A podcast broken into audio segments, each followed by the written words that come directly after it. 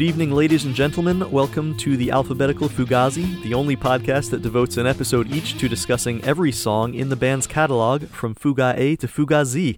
I'm your host, Ian James Wright, and joining me today to discuss Glue Man from the first nineteen eighty-eight E P is Nick Pellicciotto, who played drums in the bands Edsel and New Wet Kojak and currently in High Heaven, and who did live sound for Fugazi, as well as some other work with them. Nick, it's great to have you. How's it going? Good, man. Thanks for having me. Absolutely. It's so cool to have you. I was just talking about the Fugazi Live series uh, with another guest, and I'd definitely love to hear about some of the work you did with them. First of all, though, could I just ask you to go back to the beginning and tell me a little about your relationship with Fugazi? Um, I think I, I understand you actually met Guy at your first show ever playing with a band. I did. Um, I mean, I was, of course, a total Dischord fanboy growing up. I grew up in Bethesda, Maryland, and started going to shows when I was about fourteen or fifteen, about fifteen. Um, but so I came in to the quote unquote scene um, in like the third wave. So I kind of I didn't get to see the original, you know, bands like, you know, Minor Threat. Um, I did see the Bad Brains um, because they stayed together, you know, throughout along along that period. But, you know, I missed the first wave of kind of original Dischord bands. And then I got into it at the tail end of the so-called Revolution Summer. Um, and then really um, was going to shows like a lot by like nineteen eighty-six and eighty-seven. And um, I had a, a hardcore band in, in high school um called At Wit's End, um yeah which is like a completely generic emo band name, um which is pretty funny. But yeah, um we uh we our first show, um like our first official show, and we might have played like in a friend's basements and shit like that for our, for our friends and stuff, but we played a Positive Force benefit, um which Positive Force was a I'm not sure if you're familiar. Do you know what Positive Force was? I actually just had Mark Andersen as a guest for the uh, Give Me the Cure episode, so yeah. Oh, fantastic. Listeners yeah, I mean, Mark... Be, if listeners, if you haven't listened to that episode yet, go back and, and have a listen, because that was a fantastic little interview, and you'll hear all about Positive Force. Yeah, I, I actually really want to listen to that, because Mark Andersen was a, a big influence on, on my life. You know, I...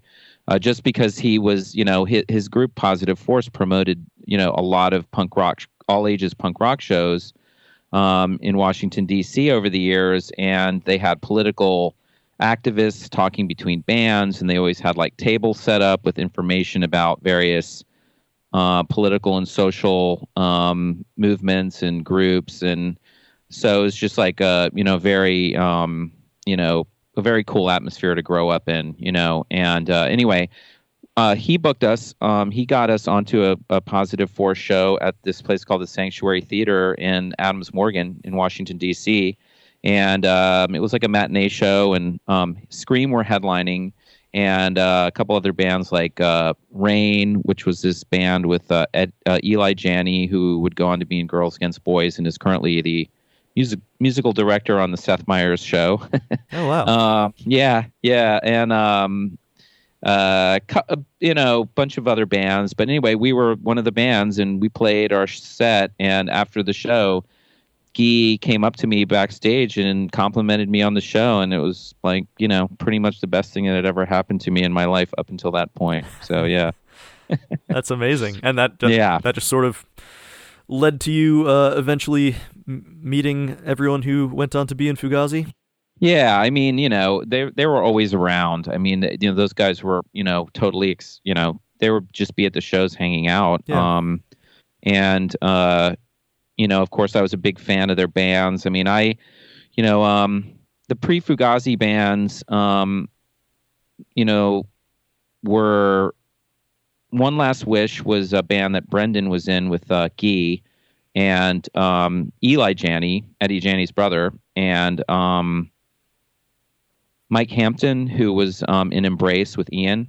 So One Last Wish was like the post-Embrace Rites of Spring band, uh, and I got to see them a couple times, um, and they were really good. They they have a they put out their rec- recording on Dischord at some point. It was like posthumously released, um, and then Happy Go Licky were were basically Rites of Spring, um, with a different name. Um, that was sort of just like pre-Fugazi, but it was like the four members of Rites of Spring.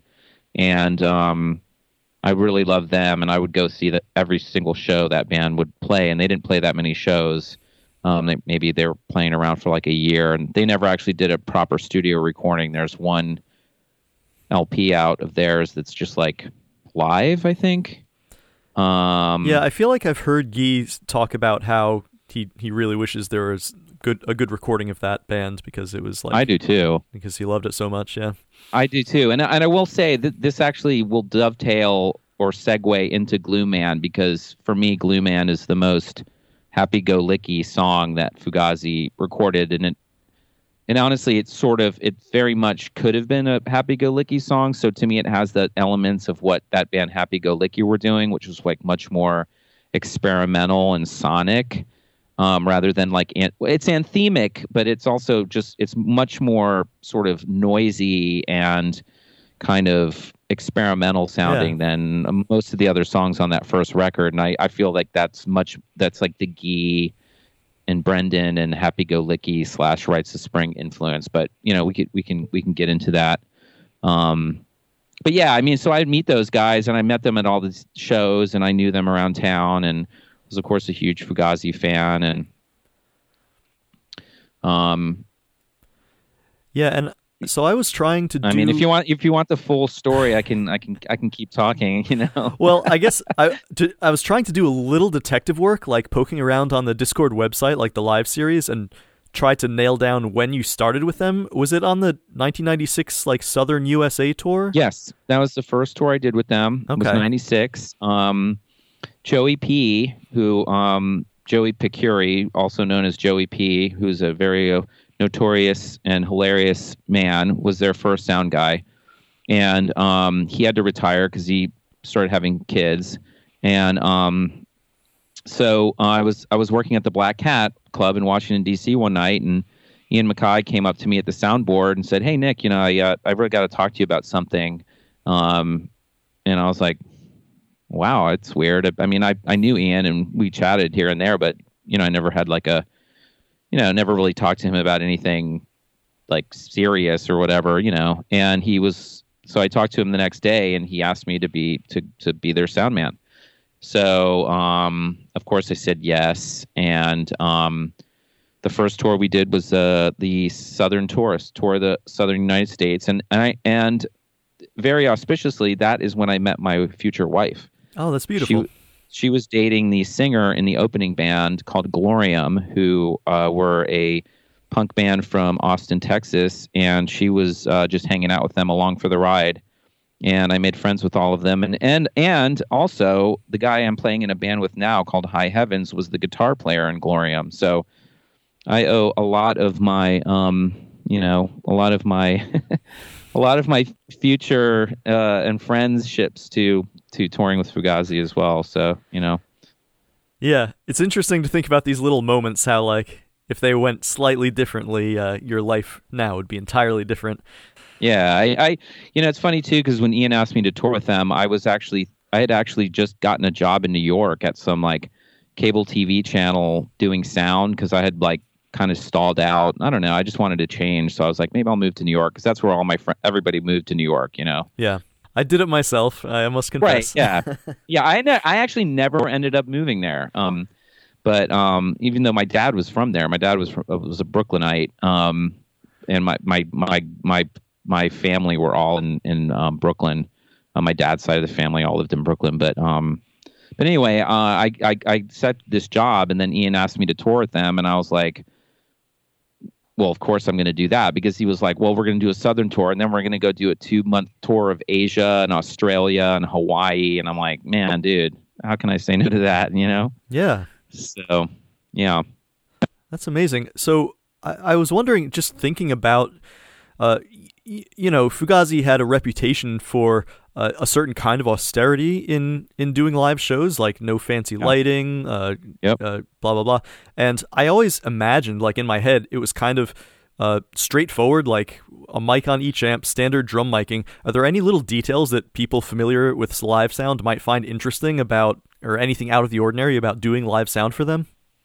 Yeah, well, I mean, they were really easy to make sound good, you know, um, because they just sounded awesome on stage. I mean, their their whole thing was like they got the balance on stage, so it sounded good for them without any of the sound equipment doing anything, you know. And then I turned the sound system on, and they they barely used monitors. I mean, they only really used monitors for like vocals. Yeah. But they didn't put any of the other instruments in their monitors unless the acoustics were so weird or it was outside, where sometimes it's sort of hard to kind of like, you know, get an ambient sound. But they hated playing. Well, I don't know if they hated playing outside, but I don't think they.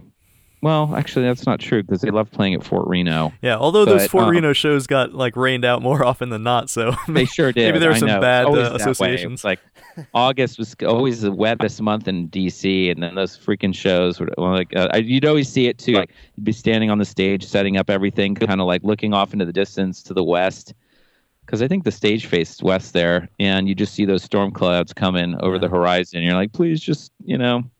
There's some amazing uh, moments. Were you were you doing sound the the Fort Reno show where there was like that huge lightning strike in the middle of oh, turnover? Yeah. Absolutely. Oh, I was oh, there. Yes. It was incredible. That was definitely crazy. Um, it's maybe the best live music moment of my entire life. Yeah, that was uh, that was pretty um, pretty powerful yeah. moment. It's it's on YouTube actually. Um, you can, Is it really? Yeah, you can find it. Although, I mean, you know, it's not good video quality. It's sort of like a tiny little screen, so it only gives you a sliver of a sense of what it was actually like. Uh, but right. it's yeah, it's a nice little yeah. way to relive that memory. Yeah, that's amazing. Yeah, I mean, yeah, I mean, actually, I, I one little funny thing with doing sound for them was, um, you know, Brendan Canty had the Liberty Bell. And, um, you know, on our, on our rider, it said Bell Mike, and we'd show up and the sound people would always kind of have it kind of in the area of where the ride cymbal was. Cause they thought I wanted to like close mic the bell of the ride cymbal, but, it, but I'd be like, no, no, no, it's an actual bell. There's an actual Liberty Bell on stage. And they thought it was funny, but funny story about the Liberty Bell is, um, uh, when we got that first tour, well, actually the second tour I did with them, um, we played Hong Kong. And uh, they did two shows in Hong Kong. They did one in like a high school gym, which was like a sort of proper gig, quote unquote, you know. And then the second gig there was at, in this big public park in Kowloon, which is like the uh, mainland part of Hong Kong. And um, there's a big public park, and it was a Sunday, and, and that park's like packed and with people, and it's really cool because there's like all these old people in the park doing like Tai Chi and stuff. And um you know, the promoter had gotten a permit for them to play in this park, and it was totally crazy because it was like there were some Fugazi fans there, but there was mostly just like locals and like elderly people and like random families and stuff, you know. Hmm. And um, and there wasn't really a sound system per se. There was like a vocal P A, so I didn't really have anything to do, and there were not enough mic stands. So my job at that show as a sound guy was to just put the mic on the bell when. when I knew that Brendan would be playing the bell. I was like the bell mic stand guy. You know? Anyway. That's amazing. Yeah. Um, that's, well, that's an interesting little tidbit there, because did did they all refer to it as the Liberty Bell? I, I mean, as far as I remember, I mean, my memory is pretty terrible. Okay. Um, I but... just, I've, I've heard and read a lot about that bell, and I don't think I've ever heard anyone like refer to it that way. So uh, I, I would just be interested to know if that's, that was its name, basically. I think, I mean, that's what, yeah, I mean, that's what I remember it being called. I mean, I am extremely patriotic, so maybe, that, maybe that gotcha. colors things. By the way, was, um, do you remember, if, was Jem Cohen on that, uh, at that Hong yeah. Kong show? Because I know. Well, it's weird that you mentioned that, because I'm just looking at the, I've got the sleeve of the first Fugazi record in front of me. And um, at the bottom, and I never noticed this before, but at the bottom of the Glue Man lyrics, it says word donation and direction, Jem Cohen. Yeah. Well, I asked the question and, um, because um, I believe the cover of End Hits is a picture of a photo of Hong Kong. And I, I wasn't sure if Jem had like taken that on that tour or something.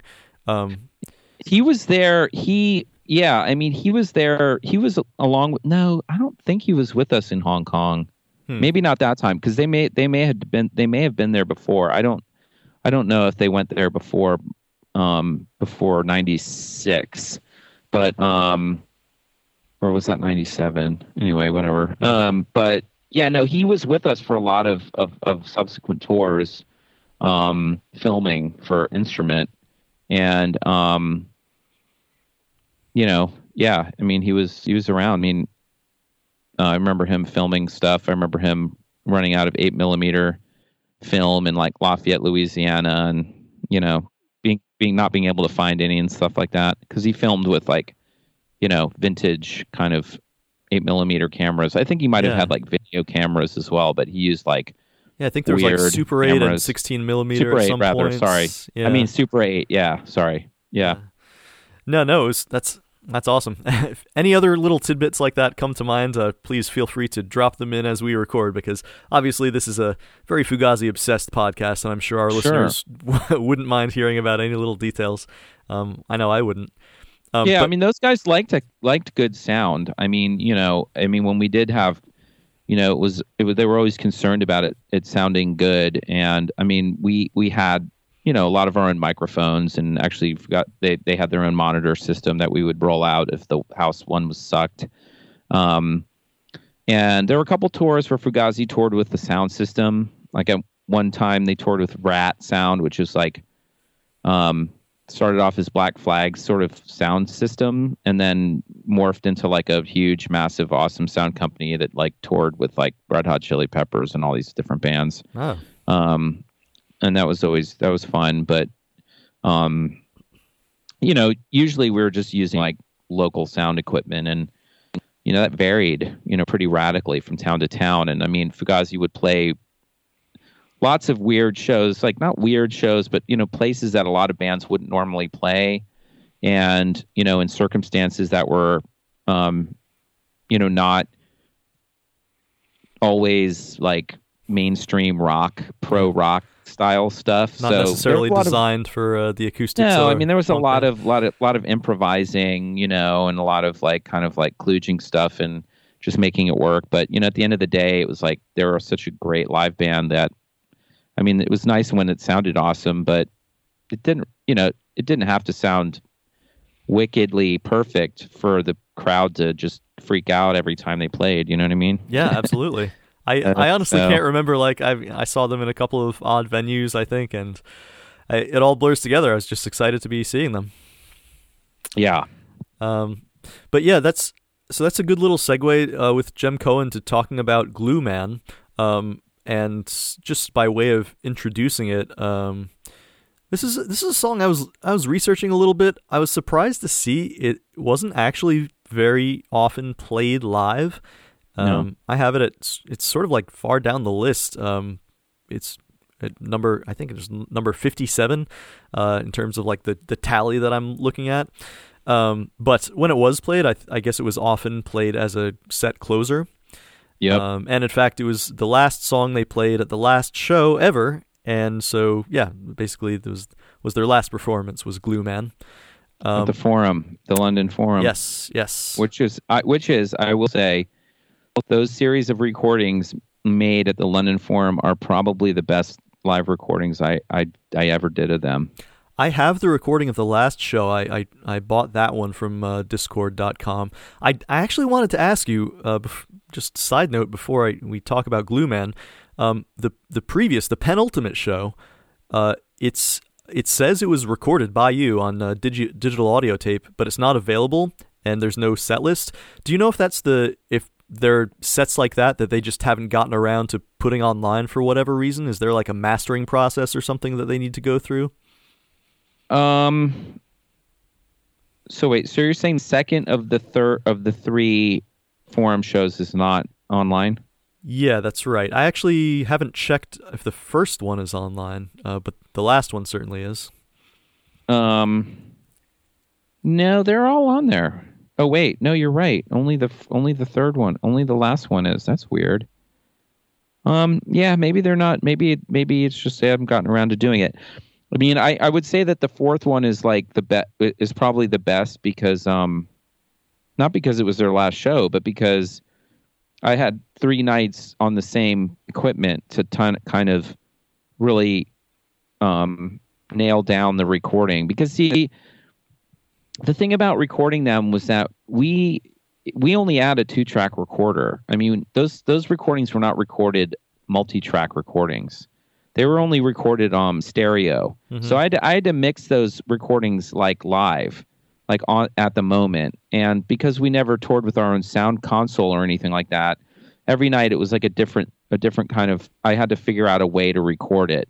And you you know typically you don't want to just record like a straight board feed like that mirrors the mix that you're doing in the house because, you know, for example, their guitar amps are really loud on stage. Yeah. And I would, and depending on the room, you know, I sometimes wouldn't have to put that much actual guitar into the actual sound system because the, the, the amps are so fucking loud, you know? So I would, and I wouldn't ever t- tell them to turn it down, you know, unless it was like absurd, you know, and I was like, I can't get the vocals up, you know, I can't, and they'd be like, okay, you know, I mean, there, we could, we could negotiate that somewhat, you know, but I never wanted to make them turn it down so much that it was like made them, you know, play weird, yeah, you know, guess, or whatever. I guess Ian's, well, both of their, their amps were, um, I mean, they had to have it at a certain volume to get the kind of tone they were going for, exactly. right? Exactly, and and the feedback stuff, you know, I mean, you can only get that when it's a certain level. Sure. You know, and the thing is, is we all, you know, over the years of being in bands, I mean, you know, my, my, you know, I think my strength as a sound guy was always, was always looking at it from the artist perspective, you know, because I would have been in bands and I had always played, I'd played plenty of shows where like the sound guy's like, you guys got to turn your amps down, totally turn them down so I can do the mix and, you know, that whole thing, yeah, you know, and it's like these, these annoying, like great hippie, like deadhead sound guys who are just like stoner jerks, like, you know, who think punk rock sucks and all that stuff, you know. And, um, you know, I, my whole thing with doing live sound was always like, it's the band needs to feel comfortable, right? Like they have to be playing the way they want it. They, their sound needs to be, you know, on stage has to be where it, where, where it inspires them to play. Yeah. You know what I mean? And if you're not going to, because the thing is, it's like, it's not going to sound good if a band isn't playing well. I mean, yeah, you could have the baddest ass sound system in the world, but you know, if the band's uncomfortable and not playing well, it's not going to sound good. You could have the shittiest point, yeah. sound system in the world, and if the band's loving it and having a great time, it's going to sound awesome. You know what I mean?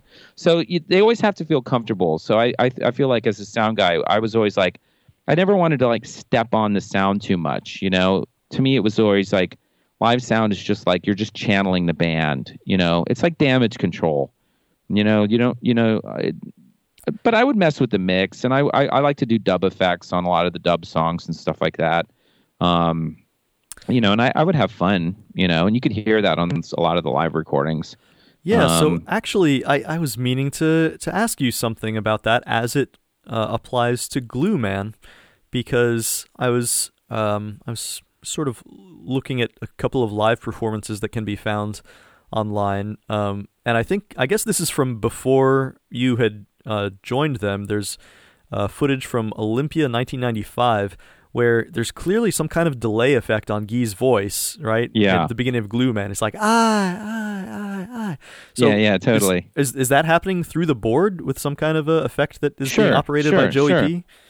Absolutely, and I w- I would do the same thing. I mean, I you know I always like to have my effects, and over the years I actually had a little outboard rack with special effects. I had this analog delay that I like to use because it sounded more like organic than a digital delay, and I had like some other, I have like a distortion unit that I like to use that I would like to put on the vocals in certain songs, you know. Do you remember do you remember which ones they were, just as a as an oh, interested I mean, guitar player? Oh, sure. I mean, um Shut the Door was one that I would go nuts on because it has that like long dub kind of kind of middle section, you know. Yeah. Um you know, um Smallpox Champion has this, like I would put like a distortion effect on the on the vocals on that one. Um, songs like Stacks has that like um, kind of Ian kind of does this like kind of scream thing out into the verse. I'd put like all these kind of crazy effects on that, and then of course like um, Shut the Door and uh,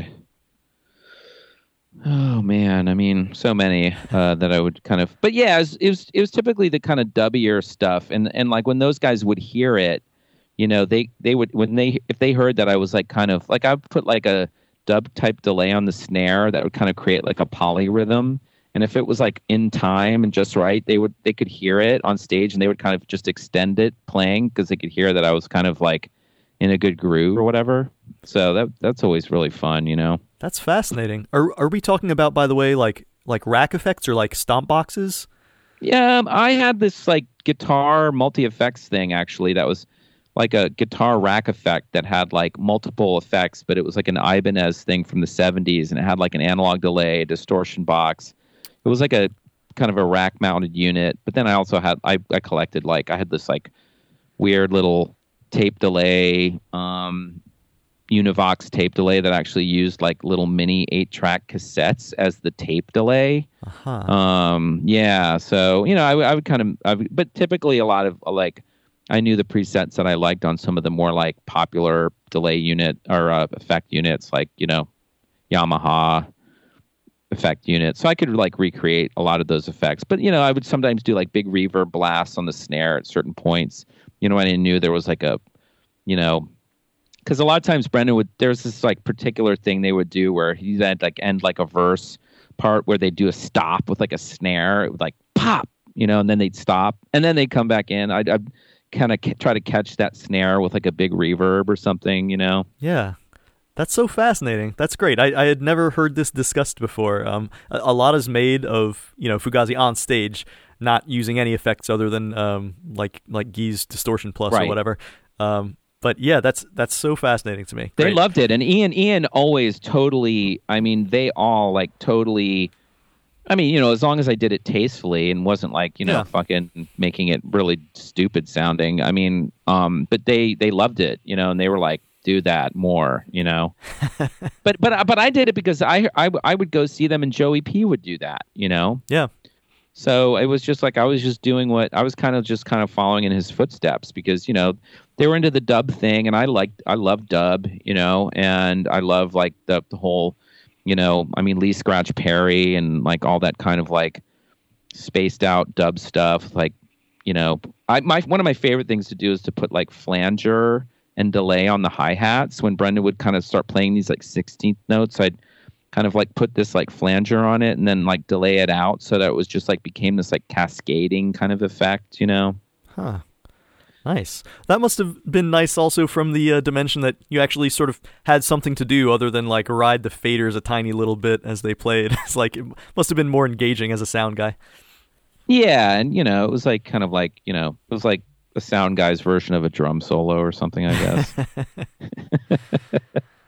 Awesome. Well, um, so let's talk about Glue Man then. Um, it, so speaking of Jem Cohen, are you aware of the story of like uh, his film Glue Man, his like little art film, and how that dovetailed with the song?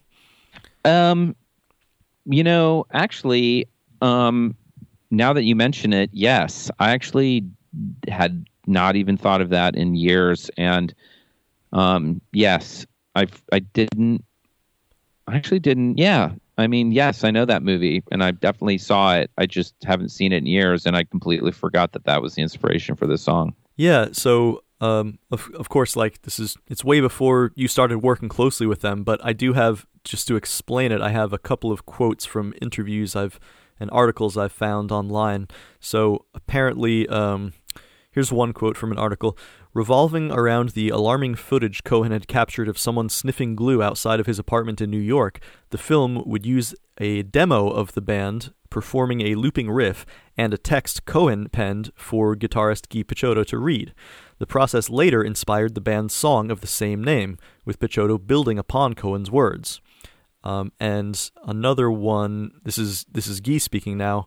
Quote, Jem and Ian actually went to the same high school, so they've been friends since the late seventies, early eighties. The working relationship started very early in Fugazi's history. He'd made this film called Glue Man. Uh, he kind of got us involved on the soundtrack for that short film, and it sparked our song of the same name, which Jem contributed a lot of the lyrics for. Uh, end quote. So, uh, yeah, it's it's an interesting case of, like, two pieces of art that are a little bit made in conjunction and one is inspiring the other. Kind of reminds me of, like, two thousand one A Space Odyssey, how it's, like, the film and the movie were, or, or the film and the book were sort of created at the same time, like, as a collaboration almost.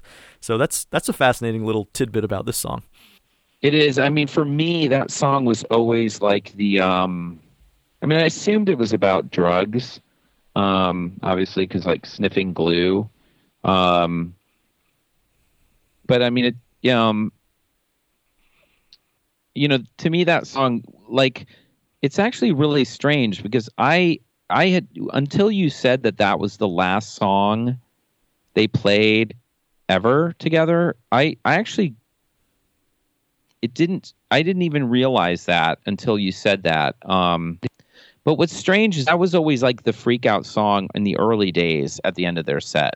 Mm-hmm. So uh, the reason why I picked it was that, you know, their early shows were, you know, these like, you know, kind of somewhat transcendental type experiences, you know, like it was just like, you know, these just like unbelievable kind of group experiences, you know. Um, yeah. And and that song was always just like the kind of like cherry on top of it, you know. It was like, you know, they played, you know, these anthemic songs like Waiting Room and and everything, and then and then Glue Man was just like this like sort of just like kind of really heavy, kind of dark, you know, just sort of sonic freak out, which, you know, is the other side of, of Fugazi for me, because to me there's sort of like the two sides of the band, you know. There's like the, the Waiting Room side and the Glue Man side, you know. I was, I was thinking exactly the same thing, which is especially interesting because those two songs are like the bookends of Fugazi's first release, right? Yeah. The first song is Waiting Room, which is your rhythmic, anthemic, sort of straightforward Ian song, and it ends with Glue Man, which is this wild, weird, poetic Guy song. And yeah, you're exactly right. They're like, they're both sides of Fugazi. Yeah. Um, and I mean, oddly enough, I mean, just, just as a matter of sort of historical record, no one knew that that last show in London was going to be the last Fugazi show. Yeah. It wasn't like backstage, it was like, okay, guys, this is like our last show ever. You know, there, there was nothing, there was no notion of that at the time, you know, um, is like, you know, so it's just, it is, it is, it is a very strange coincidence that that turns out to have been the last song they ever performed live together. Um, but, you know, like, so I don't know. So the, the thing about the, the about the, about Guy is that, you know, obviously Fugazi started off as a, as a three piece, and then Guy joined later. And, um, uh, Jim Spellman, who, um, I, do you know Jim from Velocity Girl and stuff? No, no. Okay. Well, Jim, Jim Spellman is a drummer and, uh, or a, the drummer and songwriter and stuff for that band Velocity Girl. And he's a good friend of mine. And, you know, we all met at all those shows, and, I live, he was a roommate of mine, but you know, he, we, we, he posted it. He, he sent me like a clip that he had recorded or something of them playing at like, it was a clip of somebody had recorded, maybe Sohrab Habibian from Edsel. Cause Sohrab used to film shows back in the day. And it was like maybe one of the early shows that, cause Guy kind of would just like hang out on stage with them and dance around. Yeah. And, um, you know, he wasn't really in the band, and then he like eventually joined the band, but, but I, I know what it was. Jim sent me a clip of the first show that Guy played guitar on. And on the very first note of the first song, I think the guitar amp might, the head might've gotten knocked off the amp. So like the very, first, but it was, it was funny cause, but like, I don't know if Glue Man was the first song, the first Guy song that Fugazi did together. I believe, but uh, I had f- determined that it was Break-In. Oh, that makes sense. Yeah. Um, okay. Right. I don't. I, I guess Guy didn't play guitar on Glue Man. Uh, I'm, I'm. I'm. I guess I'm gonna. I'm thinking he didn't. No. He no. Mostly yeah. Spent the, the most of the song kind of writhing around on the floor and stuff. Yeah. Kind he of was... like he did like an Iggy Pop thing um, on that song. Um. You know, yeah. By that time he was probably had no shirt on, you know. um, uh, uh, well, a particular stuff. performance that a lot of our listeners may know is, uh, and this is appears in the film Instrument, is in nineteen eighty-eight, Philadelphia. There's this performance where they're playing like at a, at a school gym, and they kick off the beginning of the song. Guy climbs up uh, Brendan's drum kit and hops onto this this basketball hoop that's right over classic. him. Classic, classic. Yeah, yeah yes. Of course. Every like that. every Fugazi fan has has seen this, and it's like, uh, but it's just uh, bears mentioning. I don't, I don't think I could do this episode without mentioning that. So he's like, oh, no, I mean, yeah, climbs through the basketball hoop, and he's like hanging upside down by his legs and delivering this uh, crazy vocal performance of Glue Man. So that's, I wouldn't, I wouldn't call it typical, but definitely he would always go all out and do some crazy theatrics with this song. Yeah. Um, yeah. And it was always just, yeah, I, it, you know, it was like the cathartic release, you know, um, song. And, and, uh, it, it, it really, it reminds me of the kind of, um, I mean, I picked it to talk about because it, it really reminds me of the kind of the, um, intersection. It's sort of the influence of like Rites of Spring and Happy Go Licky, that kind of like super kind of um uncontrolled chaos thing that was like a big part of those bands, that that that kind of brought like a, a different element to the, like the D C punk scene, you know, that that was sort of like, you know, a different vibe, you know, because the early D C hardcore stuff was, you know, it's great, but it's like very masculine. Yeah. You know, it's very kind of, I wouldn't say, you know, it's not like, you know, macho or whatever, but it's a little bit macho.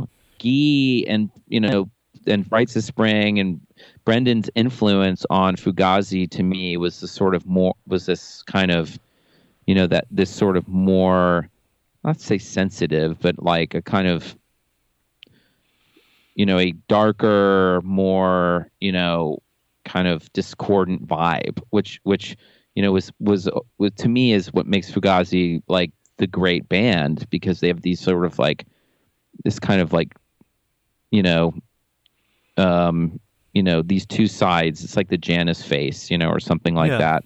And in certain songs, it actually, it kind of, it, in certain songs, it, there, it actually shows it in within one song. But I would say Glue Man is very much just like this one way, you know, this, that one aspect, you know, of their sound. I, I, I guess we could think of songs that had, you know, where, where the, those two elements were included in the same song, but like Lumen is very much like a pure angst kind of song to me, you know?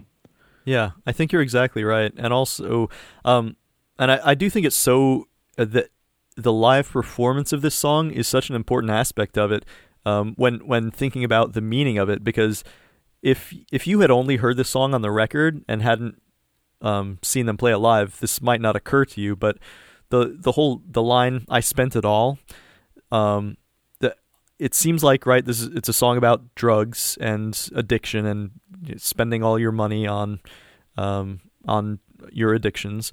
But to wa- when you watched Guy perform this live and just be going all out, it's hard not to think that it refers to spending all his energy, like giving his all to this song when he's just like screaming, I oh, spent yeah. it all. Yeah. Um, so that, that is, that always occurs to me um, when I listen to the song and watch, watch a video of him playing it. Yeah. I mean, you know, it's like, if there's anything about that band that's true, it's like they always like went, like went, you know, a hundred percent at their shows, you know? Um, and, and, and I mean, that's what, and that was their goal. I mean, you know, they, um, you know, if, if, if, if at any point in a show, you know, they felt like the show wasn't like feeling like a one hundred percent thing, they would like, you know, try to take it up a notch somehow, you know?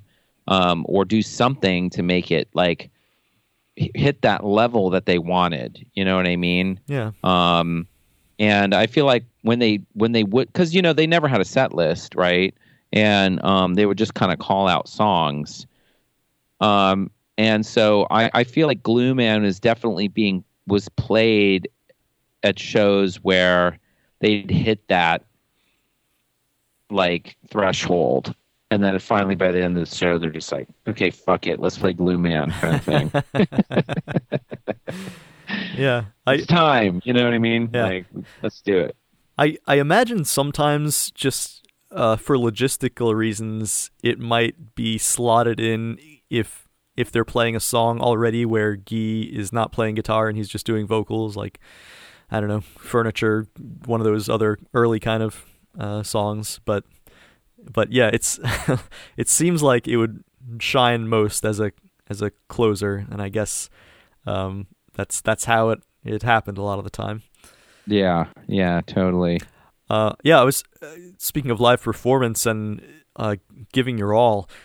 The the guitar part that Ian plays, he's it's like this. He's sliding up and down the strings, right, over and over and mm-hmm. over and over again. It's almost it's a, amazing he was able to do that without like slicing open his finger, like somehow injuring his hand. I can't even imagine uh, playing that uh, at, at, with as much energy as Ian played. Maybe that's part of the reason why they didn't play it too much, or just reserved it for special occasions. Yeah, no, it's it's true. It's a very it's a very interesting guitar part. Um, you know, it, have you ever heard? Um, have you ever listened to the project that Ian did with um, Al Jurgensen from Ministry? Oh, uh, Pailhead. Pailhead, yeah. Y- um, yeah, it's been a long time, but I, I think I did. Yeah. Yeah, um, I mean, there's elements to, to, to Glue Man that, that sort of remind me in some ways of the Pailhead um, project. It's just like this kind of like, because that guitar part that you're talking about, that wow, wow, wow, you know, it's kind of, it's kind of got like a kind of like industrial, like you could, you could imagine like, you know, Ministry sampling that guitar part. Sure. And turning it into this sort of like drill type sound, you know what I mean? Like a drill sample. Like it's a, it sounds sort of industrial to me, you know. It has this kind of like, you know, almost like it could be like a sample of like a machine that's just kind of revving up, you know what I mean? It has this like kind of revving kind of like quality to it, you know, like wow, wow, wow, you know. Yeah, it also always struck me that it sounds a bit like sirens, which is maybe because right. um, on the record, uh, it comes uh, right after Suggestion, the very end of Suggestion, Ian says, guilty, and then the sirens start. Yeah, yeah. Uh, one other thing about the music that uh, for some reason I didn't get around to um, finding out for myself. So on, on the Facebook group for this podcast, um, I asked some of our listeners if they have any comments uh, about the song. Previous guest Samuel Noble said, this is the only Fugazi song played in drop D tuning. Is that right? Do you remember? Were they like tuned down before? Maybe uh, that is not the only Fugazi song played in drop D. It's not. Uh, no, there's that song that um, Joe sings on... I don't have to look it up. I'm really bad with song titles, by the way. Joe sang three songs. He sang By You, Recap Modati, and The Kill. Yeah. I believe Bayou is in drop D. Okay. Because Bayou, Bayou kind of has like a Soundgarden vibe to me a little bit.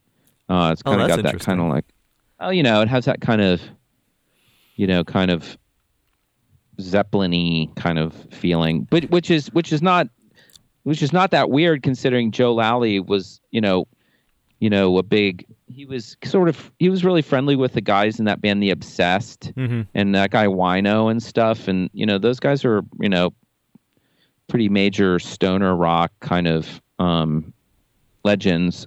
So, I, I, you know, anyway, but yeah. I believe that one was in drop D. Okay. Yeah, that's, that's very, but this one also was uh, definitely in drop D. You know, I don't even know if it's in any particular key. No, I, uh, you know, it's just, I, Um, it wouldn't surprise I, me. I, really it has don't. This I don't think like, it would really matter because yeah. It's just kind of like random in a lot of ways. It's not. I mean, the bass line is playing something particular, but the guitar part. I mean, it's there aren't too many. There aren't too many melodic aspects to the guitar part in this song. Yeah, I guess just that chugging low bass note, uh, like when Guy's saying "I spent it all," dun, dun, dun, dun, like that. Yeah. That might be the a low D, but I, I for some reason that. I forgot to. Uh, check that out before we recorded. So um, I guess that's that's an unresolved question. Um, listeners, check it out for yourself. yeah. Uh, so amazing music. Anything to say about the, the lyrics to this song? Is is this something? I mean, I guess if it's not too personal a question, has addiction touched your life in any way? Um, friends or anything like that?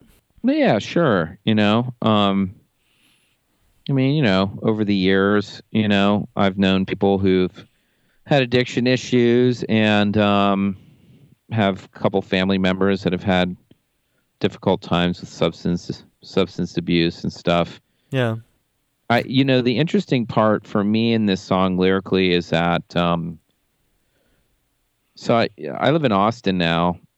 The um, part of Guadalupe Street, which runs along the um, west part of the U T campus, is called the Drag. Mm-hmm.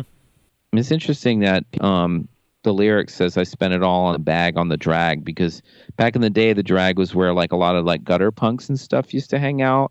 And there was a, my wife worked at a record store on the drag in the nineties called Sound Exchange, which was like the cool, you know, punk rock kind of like, you know, alternative type record store in Austin. And, um, you know, it was kind of like a lot of like gutter punks and, you know, homeless people and stuff would kind of congregate around there. You know, now it's just kind of like a, you, you know, up sort of vaguely, it's just college. Hmm. Stores and stuff, but um I wonder I wonder what the drag refers to. I mean, obviously the drag can be a generic term for like a any kind of street main drag or whatever, but I assumed it was like huffing like glue. Oh, you think drag refers to like a like, taking a drag off a bag of glue? I that's what I assumed. Like, I'm not that familiar with the, the parlance of like glue fume addicts, but like I just assumed that like that's that's what you call it with a cigarette. So maybe it's the same with, uh, yeah, huffing on a bag of glue. I'm I really don't know. I mean, the only time I've ever actually seen, and I, iron, ironically, I suppose, um, the only time I've ever seen anybody actually huff glue was when I was in Brazil with Fugazi. And I, I, we, uh, me and Guy and uh, Joe Lally and uh, Jerry Busher, who is Fugazi's other crew member, there were only ever two of us as the crew. Uh, me on sound and Jerry Busher was the stage tech, who also ended up playing, you know, second drums yeah. on a lot of the later stuff. Um, I remember walking around Sao Paulo with those guys this one day, and um, you know, there, there, I remember seeing like like homeless street urchins. You know, like little kids, you know, like six-year-olds um, with these pla- paper bags. And they're like, you know, kind of huddled up in a corner, like, you know, down an alley. And I remember seeing them with these paper bags. And I was like, what the hell is that? What is going on? And it's like, well, yeah, those are like homeless kids who, who sniff glue out of the, huff glue, you know, out of these paper bags, you know. And it apparently, it, um, allays the feeling of hunger. Well, that's one of the biggest bummers I've ever heard. Wow. I'm sorry. No, like that's wow. Yeah. But um, yeah, I can imagine you don't forget something like that. Well, I mean, Brazil's one of those places. It's just like, it's just like a, um, a study in contrast, you know, I mean, the people are so fun and it can be very beautiful, but it's also really dark and super harsh. You know, um, and I, the only time I ever went there was with Fugazi, and we, we, I mean, it was an incredible experience going down there with those guys. Yeah.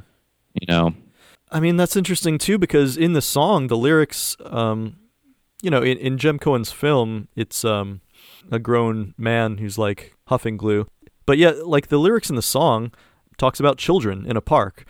Um, and it doesn't explicitly say that the children are getting high on glue, but, um, park where children play, pick up stones, anything to make them feel less alone. Maybe it's like it's it's that way in the lyrics to um I don't know, to give you a sense of tension that there's like somebody huffing glue in the same place where, you know, kids are playing.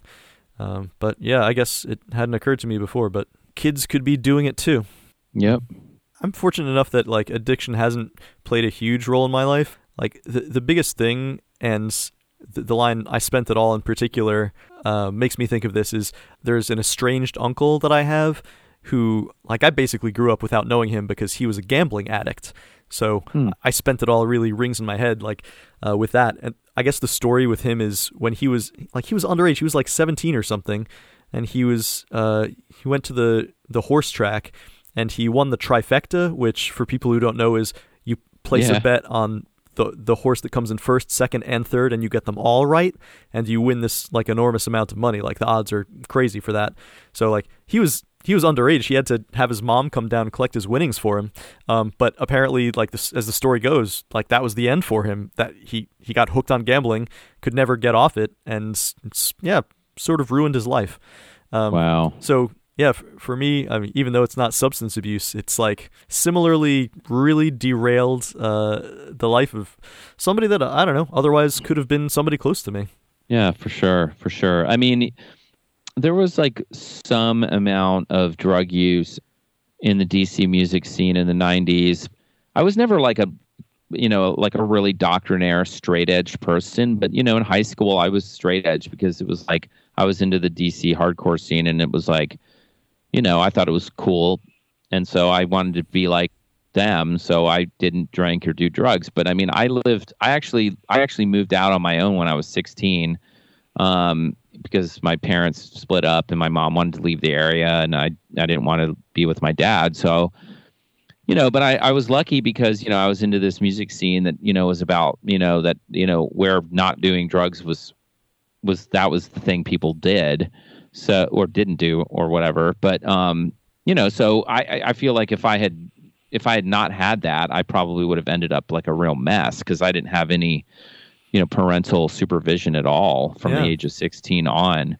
Um, now, you know, I mean, I, I drink and stuff now. I mean, whatever. I'm not like, you know, I'm, I'm not straight edge anymore, but, um, you know, it served me well when I was a teenager, and, um, and, you know, then living in D C all throughout the nineties and working at the Black Hat, and, you know, kind of um, being around people who did do pretty hard drugs often, I, I just could never really see appeal in it. But, you know, I understood why people did it. And I, I, you know, I never really judged people for doing it. You make their own decisions. I definitely knew lots of people who, where drugs ruined their life, you know. I think for a lot of people, uh, punk rock and, you know, specific bands, Fugazi, others, are an alternative to that kind of thing. Like, the, like that can be your addiction. Like, not to be too like, um, uh, yeah, music is my drug of choice, but, uh, but it's true. Like that, that can be something that you could be obsessed with, lose yourself in, like, let it take you to other worlds or whatever. And, yeah, uh, yeah try to stay away from that a little. Yeah. I mean, it, they were never, it was never like a, a big deal with them. Like I, you know, it was, I, you know, the whole issue of like drugs and drinking was never anything that, you know, came up at all. And like the years that I spent touring with them, you know, I, I drank, um, when I wanted to, but, you know, not a lot. And mainly I couldn't really, I mean, it was just like, there was never any alcohol backstage because they didn't have it on their rider. Yeah. So if I wanted to have a drink, I'd have to go out with like people after the show and go to a bar or something. Um, but often we'd travel after the show. So we, you know, Ian liked to kind of like, um, get out of town, um, after the show. So we would often get in the van or whatever and drive an hour or two. Um, so we'd end up like staying at like a motel in the middle of nowhere. um, but yeah, I mean, like, you know, I never really felt like I missed out on anything by, by having that. And it was, but it was never like a thing where I, you know, was, it was never weird if I wanted to go have a beer or something like that. And, you know, um, so I, you know, their, their sort of perspective on it was never dogmatic at all, yeah. you know? And, and that whole, that whole thing with straight edge and like straight edge hardcore just got like, you know, totally perverted to me, because it really became just like the same side of the coin of like being a total party party frat boy, you know, but you're just like the exact opposite, but you're you're basically the same mentality kind of or something. Yeah. I don't know. I could never really I never really got into that um aspect of sort of straight edge. Became a parody of itself. It really did. I guess to to, to bring it back to what I was saying before about I spent it all possibly referring to performance of the song. That also rings true to me with the lines, he holds his home in the palm of his hand and says, uh, you are my everyone, you are my anyone, et cetera, et cetera. Um, because, you know, when you watch Fugazi playing it live also, the thing that Guy is holding in the palm of his hand is the microphone. And uh, just like with that other line I mentioned, you can imagine him saying this about, you know, music and performing live. Like, this is, like, it's it's everything to him. It, it just, uh, he spends so much of his time thinking about it and doing it, and it really means the world to him. or or or You Are My Everyone could be the crowd. Yes, yeah, I like I like thinking about these little possibilities in the lyrics. Yeah, as you can probably tell. Yeah, well, I mean, when it, when it when they were playing it live, you know, it, it really felt like, you know, I, I always thought that those those words at the end of the at the the end of the song were addressed to the crowd, but I mean, I mean that's just me.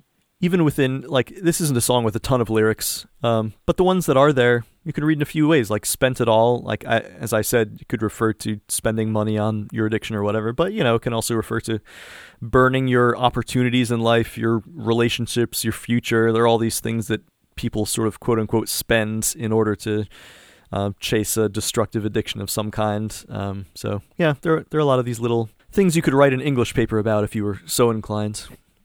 Absolutely. So something we like to do on this show is ratings. Do you like me? Do you like me? Do you like me? Where I ask my guest, if you had to give this song a rating from one to five stars, but only in the context of Fugazi songs, like like their least your least favorite song of theirs to most favorite song, what do you think you would rate Glue Man? I give it a four. I think I'm going to award this one of my five stars. Uh, for me, it's um, yeah, it's iconic in some ways, and it really, as you said, as you pointed out, symbolizes that that thing that that Guy and Brendan, um, especially that Rites of Spring thing that they brought to the band, and um, added a, another dimension to it.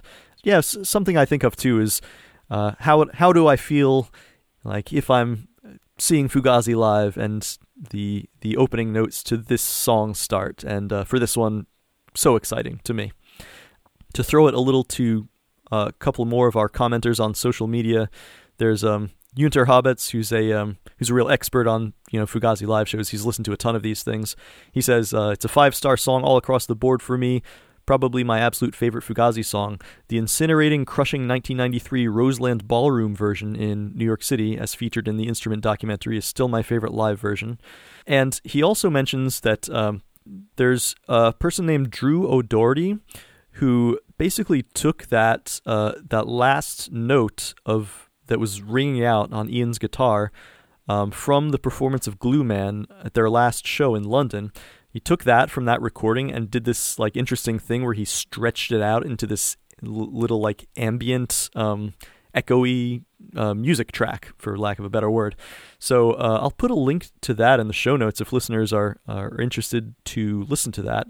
It's pretty cool. So um, thanks for hipping me to that, Yunter. Um, let's see. Friend of the show, Conan Neutron, says perhaps the most underrated song of that era. Totally badass. And Carl Goldspink says, perhaps Ian's closest moment to Hendrix, question mark. Psychedelic hallucina- hallucinatory delivery from Guy also. Um, from Suggestion's Guilty into that droning start. One of the greatest moments in rock. Um, great. So thanks for your comments, guys. Getting to the end of the show, I'd like to give you a chance to do some plugs. Never mind what's the selling. If you have any, where can listeners reach you? Do you have any music uh, projects coming out, or or any other kind of projects that you want to tell our listeners to have a look at? Um, yeah, well, my current band is called High Heavens, and um, we are on the streaming platforms. We put out our first album in June. Um, we played our last show on March seventh, of course. That was before our current um, unfortunateness, um, mm-hmm. you know, but we, yeah, we finished our album. We put it out by our, we put it out on our own. Um, we were, we were going to do, maybe we were going to do a vinyl release, but we're going to hold off until we can like start playing live again, promoting it. But um, yeah, that's like, that's like my latest musical, um, musical. I'm, I'm kind of out of the sound game at this point. So um, pretty much kind of just my, my involvement with music is is as a, is back to being just a drummer. Um, yeah, so that's, that's yeah, that's what I'm up to. Well, as far as I'm concerned, never say just the drummer. Like the drummer is so important, and uh, as as an instrument that I don't play, um, it seems like a mystical and arcane art to me. So I have much respect for you guys. Um, Well, that's great. Thank you so much again for joining me, Nick. It's uh, it's been really fascinating hearing about some of those uh, little tidbits about managing their live sound. So thanks for bringing that to the show. I really appreciate it. My and pleasure. yeah, my plugs as usual. You can just spread the word about this podcast. You can recommend it to a friend. Give it a rating on Apple Podcasts. You can also reach me by email at fugazi a to z at gmail dot com. You could join that Facebook group I mentioned earlier. It's just called The Alphabetical Fugazi. And uh, give us your two cents about today's song. Uh, and I hope you'll join me for the next episode when we'll be discussing Great Cop. Until then, keep your eyes open. This is my last picture.